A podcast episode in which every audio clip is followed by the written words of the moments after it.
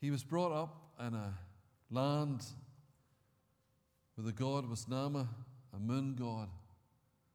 For generations they had worshipped in that land.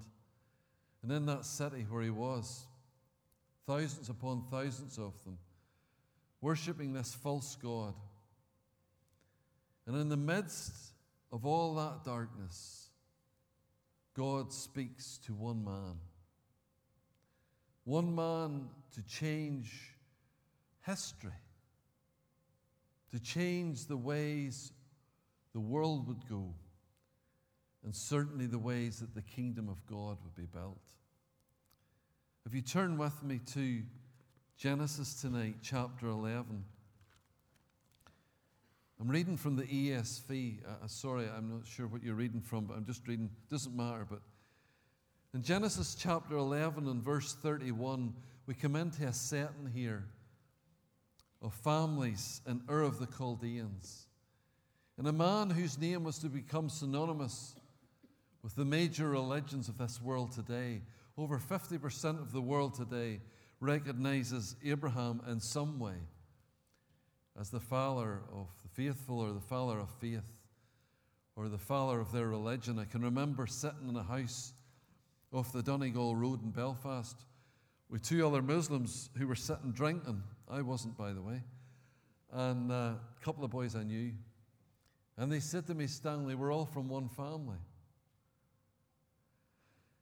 And of course he meant the family of Abraham.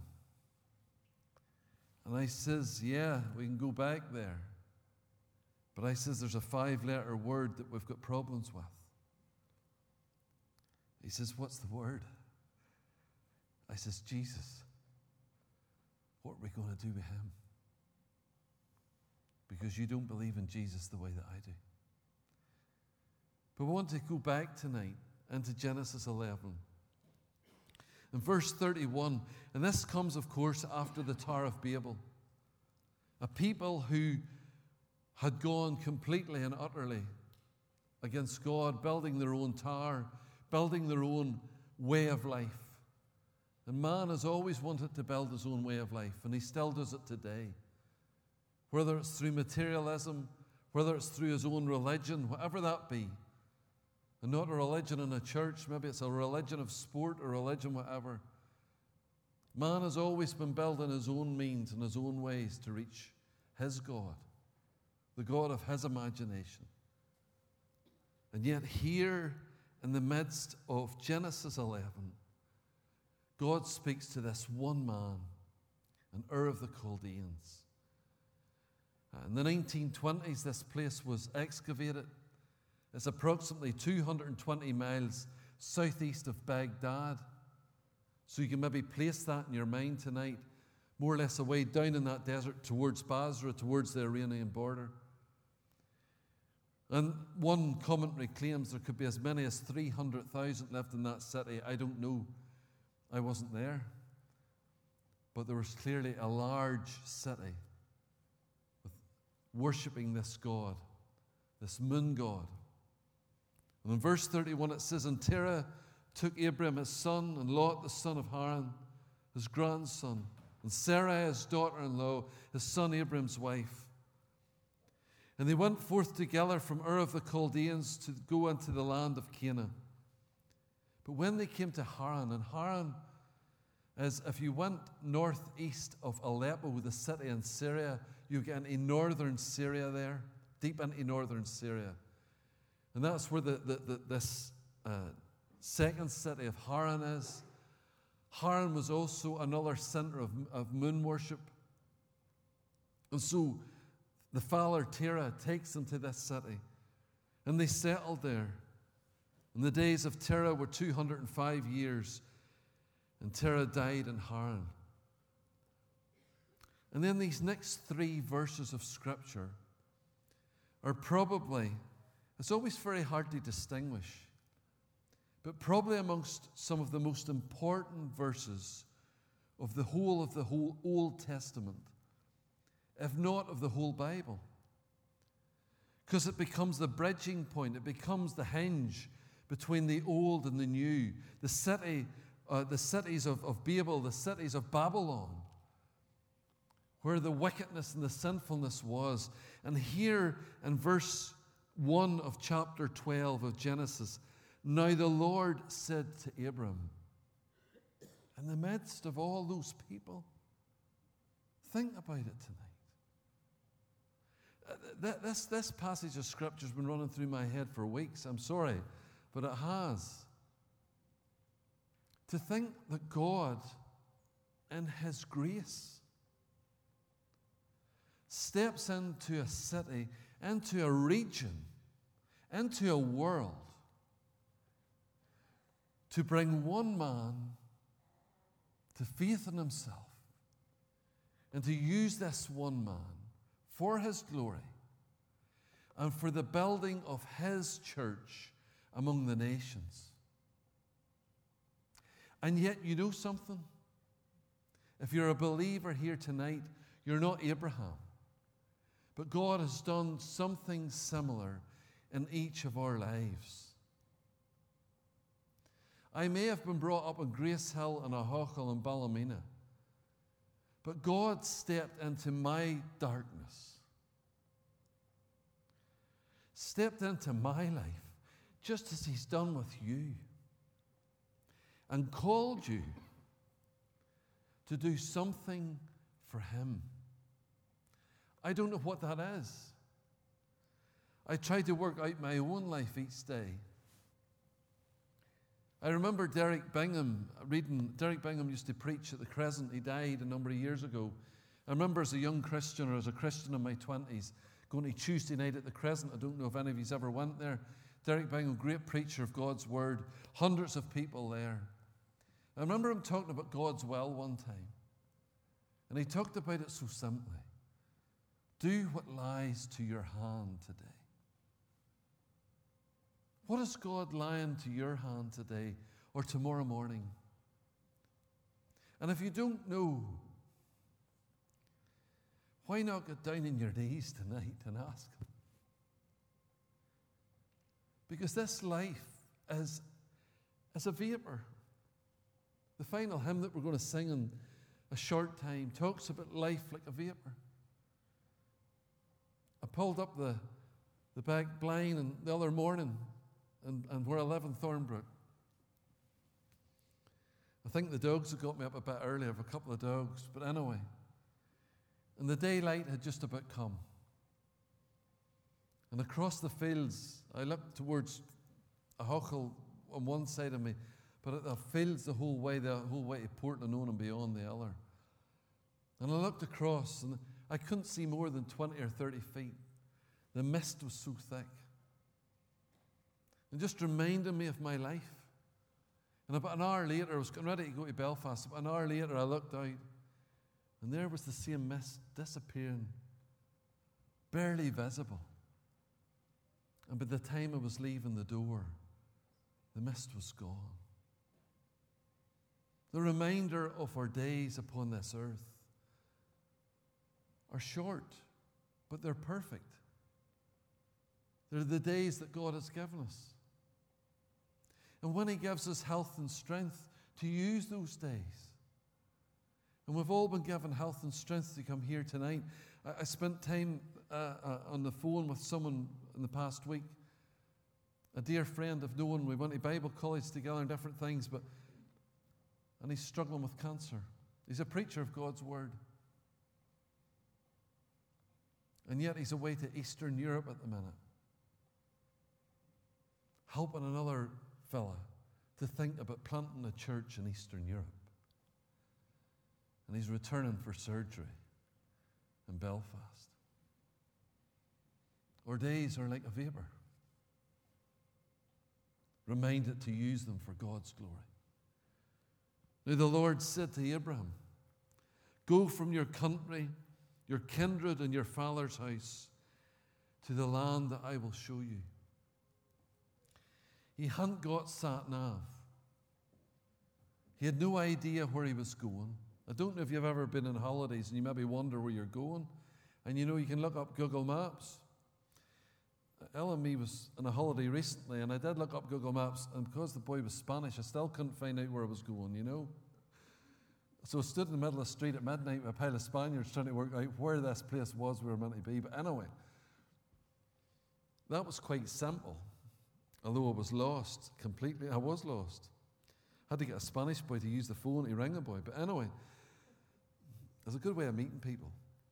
But Abraham, Abraham, he was going to leave his family, his friends, his relatives. I don't know if you know a lot about Middle Eastern people, but they're so connected. I mean, we're connected too. I'm going home to my wife, yes, and I had my son and daughter with us yesterday, and we were up around the north coast, and it was lovely, or the, and the east coast as well. But they're very family-orientated. And here he is. This is no small choice. And you know there is a real cost to following Jesus. Uh, Luke fourteen, for instance. T- turn with me for a minute to Luke fourteen and read just a few of these words in Luke fourteen tonight. It says here in Luke fourteen and verse twenty-five, now great crowds accompanied him. Now notice that. Now great crowds accompanied him.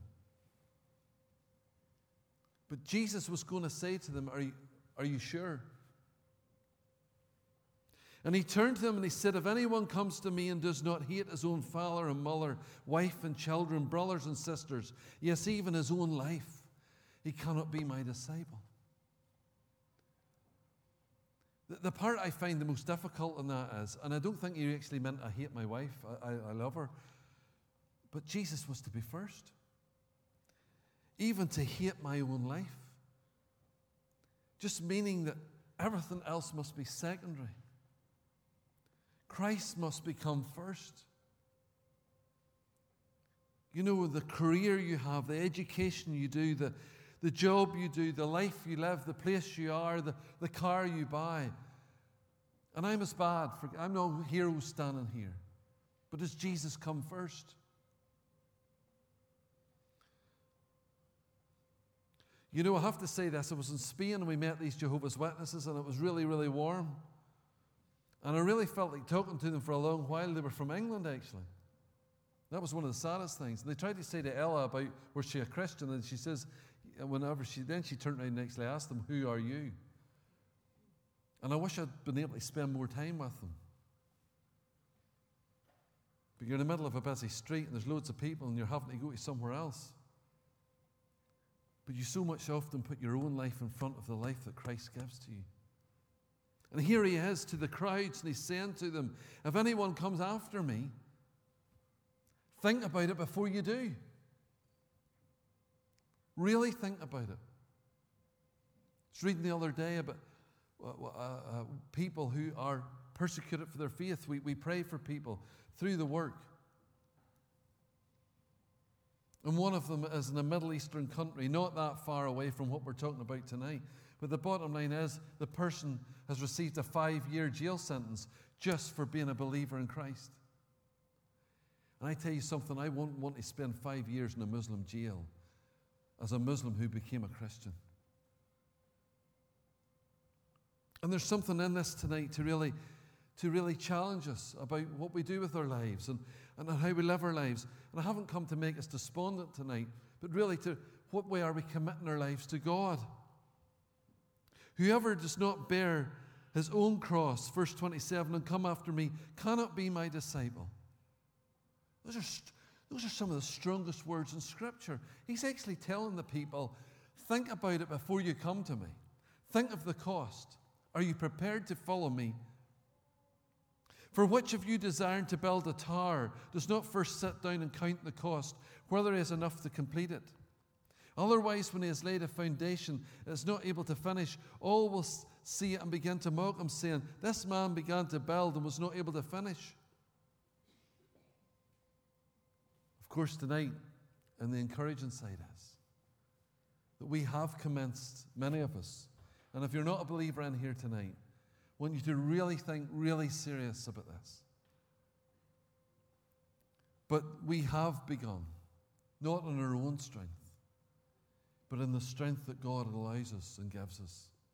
And maybe you are struggling tonight. Maybe you're wondering, how will I finish the course?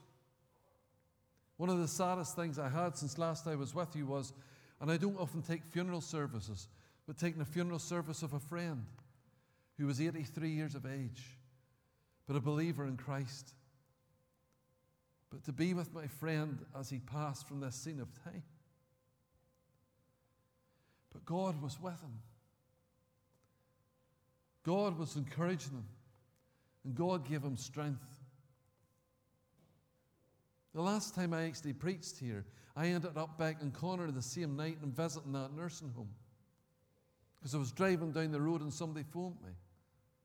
The man was called Wally Laverty. I don't mind telling you his name. Wally was in the nursing home. He died a few days later. He was a B B officer in Brookside. He was an elder with me in the church. And he was a godly man. And he finished the course. So Abraham sets out here, sorry, time is passing in verse one. In verse two and verse three, just thinking about this in closing. And I will make you of you a great nation, and I will bless you. This is Genesis twelve and two. And I will bless you and make your name great, so that you will be a blessing. I will bless those who bless you, and him who dishonors you I will curse. And in you all the families of the earth shall be blessed. Let me read to you very quickly from a book by another guy who died this year. Sorry about all this, but people I don't know, Peter Lewis. Peter Lewis was a, a, a pastor of Cornerstone Church in Nottingham for forty-five years. And he he's not writing these words, but there's another guy called Finneth Ramachandra writes these words that says, the Hebrew Bible sets the call of Abraham and the emergence of the people of Israel against the dramatic background of the story of creation and the alienation of the families of the earth from their Creator. This is where they are in chapter twelve. They're alienated from their Creator. They've gone their own way. It is on the heels of the depressing narrative about collective human rebellion in Genesis eleven that we read of God's call to Abraham to distance himself from Babylon, the archetypal city of human arrogance and wickedness, and begin an adventure in the wilderness alone with God. I came to the work of A W M eighteen years ago. And Maja that I talked about, I was in a car with him one day, and I wasn't sure what to do. And I said to Maja, what should I do? Should I go forward with this work, or what should I do? You know what his words were to me? He says, go forward, he says, and count it an adventure with God. I want to encourage you tonight. God's not here to destroy us. God's here to give us hope and a future. And God's here, and if God's been challenging you about a work of God, and you have a fear. I remember walking up Elmwood Avenue with Wally Cowan over thirteen years ago and thinking about the work of the city mission. And I said to Wally, I says, I don't know if I can do this work. And of course I couldn't do the work. God alone could do the work through you. We're only a reflection of the light. William Moody was speaking last Wednesday night, and he was talking about the sun and the moon. How we are a reflection. We're like the moon. We're not the sun. We're like the moon. We reflect God's glory through us. But what an encouragement tonight that where God has placed you, where you are in life is not a mistake. It is not a mistake you're here tonight. It's not a mistake I'm here tonight. This is the plan of Almighty God in our lives. In the place that you live, or the job that you have, or the school you go to, or the university you attend, the people you sit beside, it's not a mistake. It's not a mistake that I get lost in Spain. I get lost in Belfast. I get lost in lots of places. But it's not a mistake the people I meet. It's not a mistake tomorrow morning that somebody comes across my path and walks in that door in the city mission hall and says, I need help. God in his infinite wisdom and plan and purpose planned the life of Abraham, planned the life of Israel, planned the nation where they would live. Go to Joshua fifteen and twenty-two, those chapters, and see the inheritance that he had for them. And God has planned for you and me something greater in closing. Turn with me eventually to, sorry about this tonight, but Hebrews chapter eleven. And just in closing tonight, to think about the plan of God to bless the nations, to bless the people, and to bring them unto faith in Christ. And in Hebrews eleven and verse eight, here is the life of Abraham summarized, a life that he led by faith, by faith. The God that I cannot see tonight, but I know exists and loves me. And Hebrews eleven and eight says, by faith Abraham obeyed. Notice those words, obeyed. When he was called to go out of, to a place that he was to receive it as an inheritance. And he went out, not knowing where he was going. By faith he went to live in the land of promise, as in a foreign land, living in tents with Isaac and Jacob, heirs with him of the same promise. He went, and he never owned a foot of it. For he was looking forward to the city. What city? The city of God that is coming, that has foundations, whose designer and builder is God. And by faith, Sarah herself received power to conceive. This is the, the God of miracles, the God of the promise, who doesn't fail in one promise. Received power to conceive, even when she was past the age, since she considered him faithful who had promised. Therefore, from one man, and him as good as dead, were born descendants as many as the stars of heaven, and as many as innumerable grains of sand by the seashore. I was down by that sand yesterday, and you pick it up as it runs through your fingers. You cannot count it. Go to Port Stewart, go to Port Rush, go to some of the beaches and look at it, and just think how many grains is even on one beach. As many as is the innumerable gra- grains of sand by the seashore. These all died in faith, not having received the things promised, but having seen them and greeted them from afar, and having acknowledged that they were strangers and exiles on the earth. For people who speak thus make it clear that they are seeking a homeland. If they had been thinking of that land from which they had gone out, they had had opportunity to return. But as it is, they desire a better country, that is a heavenly one. Therefore God is not ashamed to be called their God, for he has prepared for them a city. Let's pray. Father, we just thank you for your word to us tonight. We thank you for the faith that Abraham had, but the faith that you've given to us to believe, to repent, to turn, and to acknowledge that you are the Son of the living God. Jesus, we love you. Help us to love you more. Help us to walk with you more. Help us to hear your voice. And help us to serve you all the days that we have, and then forevermore. In Jesus' name we pray.